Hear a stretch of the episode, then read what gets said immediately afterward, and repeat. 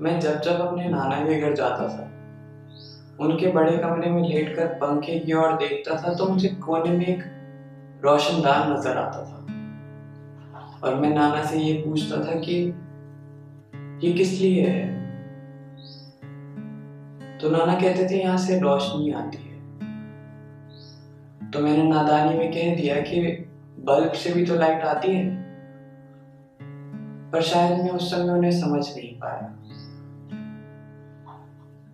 और आज जब मैं अपने कमरे में अकेला बैठा होता हूँ और कोई लाइट नहीं जल रही होती तो मैं खिड़की की ओर देखता हूँ और वहाँ से रोशनी आ रही होती है। रोशनी नित्य है कांस्टेंट है। वो हर जगह होगी तुम्हारी ज़िंदगी। तुम अंधेरा ढूंढते रह जाओगे, पर रोशनी तुम्हें ढूंढ और वो कहीं ना कहीं से तुम्हारे पास आ ही जाएगी। अगर तुम्हारे पास बल्ब भी ना हो तो।